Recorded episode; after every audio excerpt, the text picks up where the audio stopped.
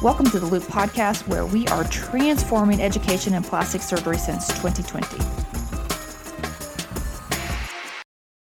Hello, and welcome back to this week's episode of The Loupe. For our audience, this episode is a continuation of our two part burn reconstruction mini series. In episode 7, we discuss pathophysiology and classification of burns, important equations for burn management, and treatment of various types of burn injuries. If you have not done so already, we recommend listening to part one of this mini series prior to today's episode. I would like to welcome back our hosts, Dr. Brian Bassiri-Tehrani and Dr. Casey Sheck. Now let's get started.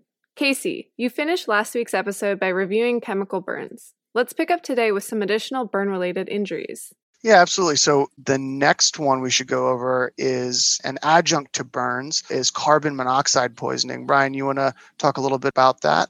Sure. Typical presentation is usually in a patient that has a major burn in the head and neck area with singed eyebrows, coarse breath sounds, but normal oxygenation. The normal oxygen saturation may throw you off, but that is usually expected in carbon monoxide poisoning as the carbon monoxide binds to the hemoglobin, making carboxyhemoglobin. And in the body, that's being mistaken for oxyhemoglobin, and oxygen saturations are falsely elevated. The diagnosis is confirmed with obtaining carboxyhemoglobin levels. However, given that these patients' airways are almost always at risk, you must start by immediately securing the airway by intubating endotracheally with 100% FiO2 on the vent. The high FiO2 oxygen will dissociate the carbon monoxide molecule from the hemoglobin. Another adjunct to treatment is hyperbaric oxygen or HBO. It's a proposed treatment to help with it, but like I said, these patients are usually in dire straits, and if they have a major burn, you're not going to be sending them off to the hyperbaric oxygen chamber in critical state. We've talked about all the different kind of burns except for frostbite, and we see quite a bit of that in Chicago. But in case you want to talk a little bit about frostbite, yeah, frostbite's a pretty interesting topic and a little different, but uh, usually falls into the category of burns and treated at burn centers for such a reason. The mechanism that you end up with tissue damage is formation of ice crystals, which you would think. However, the ice crystals are both intra and extracellular. Extracellular ice crystals actually form and the osmotic pressure increases, pulling water out of the cells It leads to intracellular dehydration and then increase in intracellular electrolytes, proteins, and enzymes that eventually lead to cell death. Additionally, there is a vascular endothelial damage component to this. This leads to intravascular thrombosis and decreased blood flow. When you have this, you end up having some AV shunting or arteriovenous shunting at the capillary level, which leads to end organ tissue damage because you're not actually delivering the oxygenated blood to the end organs during the rewarming process, there is an influx of fluid back into the cells, causing intracellular swelling. The rewarming process allows reflow, vasodilation, and reactive hyperemia to occur, leading to increased inflammatory mediators. This can cause cell death on its own. So it's pretty uh, difficult to deal with. But to rewarm these frostbite injuries, Brian, do you want to walk us through kind of how to do that? Sure. Yeah. So frostbite injuries and extremities should be rapidly rewarmed in water, running water at a temperature of 104 degrees Fahrenheit or 40 degrees Celsius. I used to think that that number was arbitrary, but I've actually encountered certain questions where they ask like under water that's as warm as hot as possible, but it really is a, a narrow range. You don't want it too hot. It's really 104 degrees Fahrenheit, 40 degrees Celsius. Typically, the rewarming should be done in 20 to 30 minutes there are some other adjuncts that you can use for therapy, like anti-inflammatory medications and anticoagulants, but usually rapid rewarming is the most important thing. Usually, you need to be a little patient to allow the frostbite injury to demarcate itself before determining which areas need to be debrided and which areas don't. Now, for a quick recap of burn dressings, I'm going to start with going over a few of these. A lot of these have unique side effects, and those side effects are almost always tested if not this year, then next year. It's like a in-service favorite for ABSITE and for plastic surgery in service. So let's start with silver sulfadiazine in liquid solution, or it could be as an ointment that's known as Silvadene. It's unable to penetrate the wound bed. It stays at the surface epithelium since the silver ions bind to the surface proteins and cannot penetrate eschar or cartilage. It's not effective against Pseudomonas and enteric bacteria. It covers fungi, candida, albicans, and it has antimicrobial effects lasting up to 24 hours. Bismuth is another heavy metal with antimicrobial properties. That's usually what you see in Xeroform. And that works by disrupting the biofilm formation by inhibiting polysaccharide capsule production in bacteria. It's enhanced when compounded with thiol uh, chelators. The most important side effect for the Silvadene is reversible neutropenia. It usually improves within a few days after stopping it, but this is a very high yield point that I uh, cannot emphasize enough. Let's move on to sulfamylon. Casey, you want to go over some of the side effects and how that works? Yeah, so sulfamylon, the actual name of mafenide acetate. So one of the things you're all going to answer for this is it is very effective at penetrating eschar and cartilage, especially to prevent uh, suppurative chondritis in the ears. So, burnt ears usually go with sulfamylon for the cartilage, and then any heavy eschars, you can use this as well. It's a BID application, and the big side effect for this is metabolic acidosis. So, mafenide acetate metabolic acidosis. The reason behind that is actually mafenide acetate is metabolized to sulfur sulfamylobenzoic acid, which is actually a carbonic anhydrase inhibitor. And that's why you lead to metabolic acidosis, the same thing that carbonic anhydrase inhibitors will give you. Next up, another silver. You want to go to silver nitrate, Brian? Yeah, yeah, sure. So, silver nitrate you can use if the patient's allergic to sulfa. It does have poor penetration, it's hypotonic, it can leach out calcium, sodium, and potassium and the side effect where there's a risk rather of methemoglobinemia. Do you want to talk about Acticoat?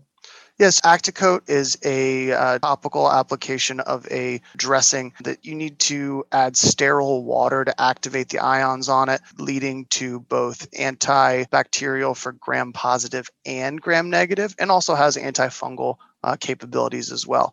One other dressing for burns that Brian you can talk about real quick is just the wound vac that we all use for tons of things, but yeah. we use it in burn patients too. Yeah, good old fashioned wound vac or negative pressure. So it's the most effective way to fixate an autograft. It's also beneficial because it helps remove exudate and the excess fluid, which helps promote local perfusion and is a good way to reliably you know not only keep the graft in place but also wick away the excess fluid and you know the fluid that otherwise may cause a seroma all of these factors help with improved graft survival, and there are studies that have shown that VAC is superior to the bolster, the dry gauze, and compression. So, really, VAC is shown to be really the best type of method to fixate your grafts. Let's go on to skin substitutes. Do you want to start with cultured epidermal grafts? Yeah, absolutely. These are are kind of newer over the last, I would say, probably five to ten years cultured epidermal autografts. So you're taking small, very small portions of skin from your burn patient, and they're actually being sent to a lab to be cultured. This is option for a patient with a very high total body surface area that doesn't have very many options for coverage otherwise. Some of the downsides, they're expensive. They're very expensive. It lacks a dermis, so they're very fragile. And it does contain calf serum, baby cow serum, so it may contribute to some areas of rejection. But overall, they're pretty well tolerated by patients. And the only issue is, other than being expensive, they take about three weeks to grow and they don't come in huge sheets. So, with that, somewhere that doesn't have the availability of to grow these, or you need to cover something faster than three weeks, Brian, what else can we use? We can also use human allograft. That could be used in a patient that has a large burn and they may lack donor site at the time of initial debridement. What you could do is take to the OR, debride the area, and if it looks like it's healthy and clean, then you can put the allograft. And then when you return to the OR a week or so later, you can assess to see if the allograft is stuck down. If the allograft is not stuck down, then a couple of things could have happened. Either just sheared off or just, you know, not proper wound care, or there could be an underlying occult infection. And so, one thing you could do is take a quantitative biopsy or for culture, and you can see if it's growing out any organisms greater than 10 to the fifth. And you can see if it needs a further debridement, maybe another layer needs to be debrided. On the other hand, if the allograft is stuck down and looks like it's fairly good, you can take that off. And if there's skin available, you can autograft using know, patient's own skin. Sometimes patient will have one area that has been used as a donor site and needs to heal. And sometimes using allograft is a good temporizing measure until the other donor site is readily available for autografting. It also can be used as a diagnostic tool. Like I said, you, you put the allograft down, come back to the OR, see if it's stuck down, and that could give you a clue as to what's going on with the wound bed under. And if it's not stuck down and you don't think it's sheared, then that might be a good indication that maybe there's an underlying infection that you can't necessarily see. So that will prompt you to take a biopsy for a culture. Another thing that we can use along the same way is Integra Wound Matrix. This is made from cross-linked bovine tendon collagen and glycosaminoglycan. So this biodegradable matrix can provide a scaffold for cellular invasion and capillary ingrowth. And the beauty of this, you could put this over exposed bone, tendon, cartilage, and joints. Really is revolutionary for wound care and really helpful for certain deep wounds that are hard to cover, especially in the acute setting. Only drawback to this is it's kind of expensive and might not be available at your hospital the way it works is that there is a top layer of silicone that helps protect, keep the area moist. This is also helpful for preventing bacterial colonization. After about two weeks or so, the Integra becomes integrated into the wound bed itself. And at that time, you can remove that top layer of silicone and you can autograft over it. And so, in an area that was otherwise not vascular, exposed bone or tendon, you can put the Integra, wait, and then when you go back to the OR and take off that top layer of the silicone, you can just autograft right over it. So it really helps. And sometimes it can buy you enough time until the patient has healed donor site from other autografts. So again, very helpful for patients that have very large burns. Let's go on to talk about burn excision techniques. I'll uh, let you talk about tangential versus fascial excisions. Yeah, absolutely. So to get to the point where you can put any of those number of either skin substitutes or autograft on, we need to get rid of the dead tissue. There's going to be two different ways to do this to get down to healthy tissue. For tangential excision, it's done by using a weck blade and slowly going layer by layer until you see normal healthy tissue. You want to look for the three P's pearly white dermis, pale yellow fat, patent vessels. There's a good video on this on EDNet with Dr. Cartotto from University of Toronto showing this very nicely. Now, going into a little bit more about tangential versus fascial, do you want to talk about that, Brian? Sure. So the benefit of doing a tangential excision is that you can take out only what you need to. So you can keep as much healthy tissue as possible. This is good because it can uh, lead to better contouring in the burned area and you don't over debride what you have to. The drawback to this is that this tends to be a bloodier technique. It's more time consuming and requires a keen eye to determine the level of healthy tissue reached. There's also a risk that you leave some non viable tissue left behind. And if you're going to autograft at the same time, that could lead to autograft failure.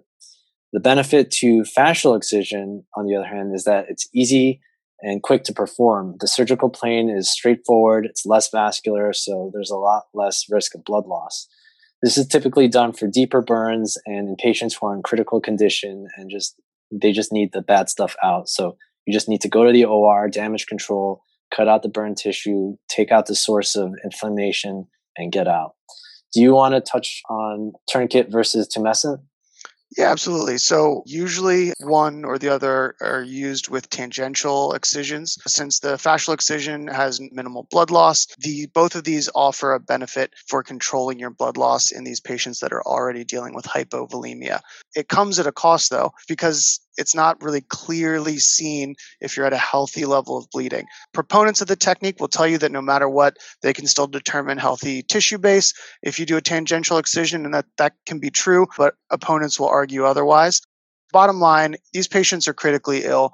You need to take all the bad stuff out as quickly and safely as possible. And You want to minimize operative time and also minimize blood loss one of the other things we want to talk about for these burn patients is inhalation injury. So let's talk about that and a little bit more specifically. Let's talk about what you would do for if you were in the OR and you have an airway fire for an inhalation injury.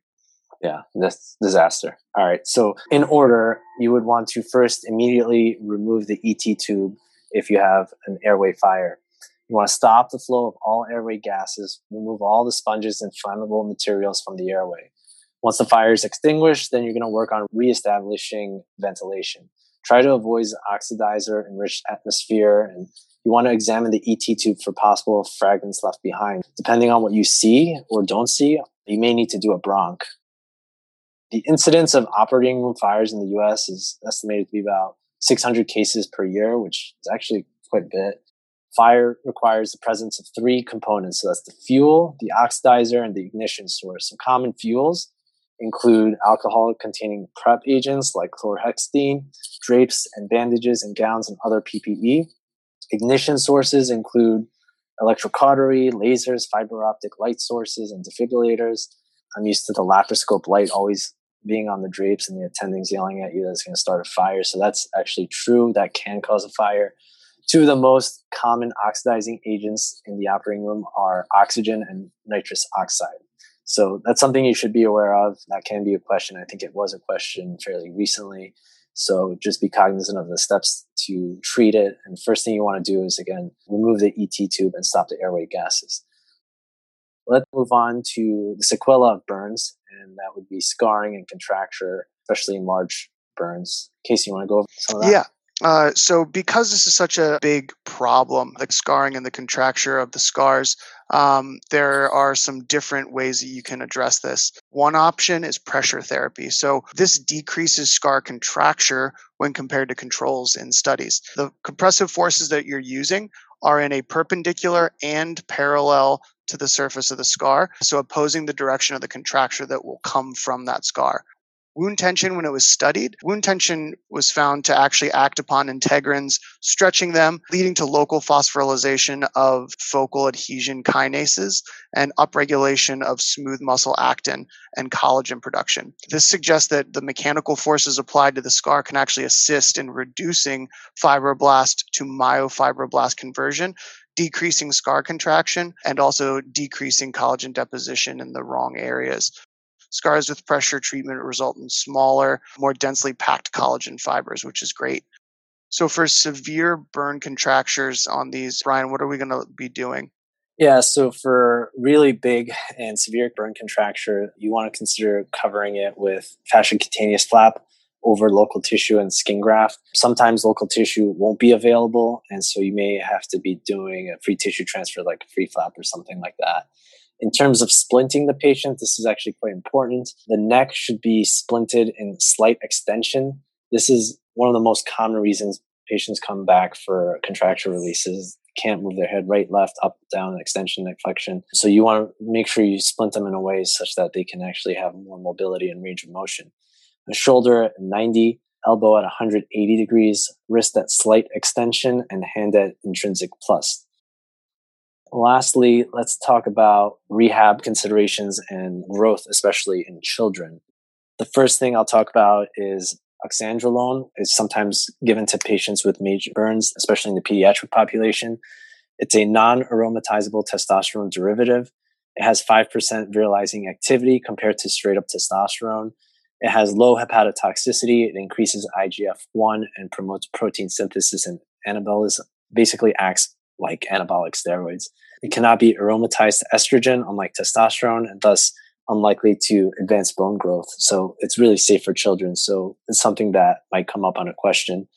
In children between 7 and 18 years old with a major burn of over 30% total body surface area, it has been shown to improve height, bone mineral content, cardiac work, muscle strength compared to control. No long term side effects were noted. Just some other pearls. Glutamine and ascorbic acid supplementation can aid in burn recovery. However, it hasn't been shown to have similar effects on bone density as oxandrolone. Several studies support the use of enteric glutamine supplements in the adult burn population. Research has shown that glutamine supplementation is favorable as it has the potential to decrease length of stay and associated costs through improving wound healing and decreasing rates of infection and mortality.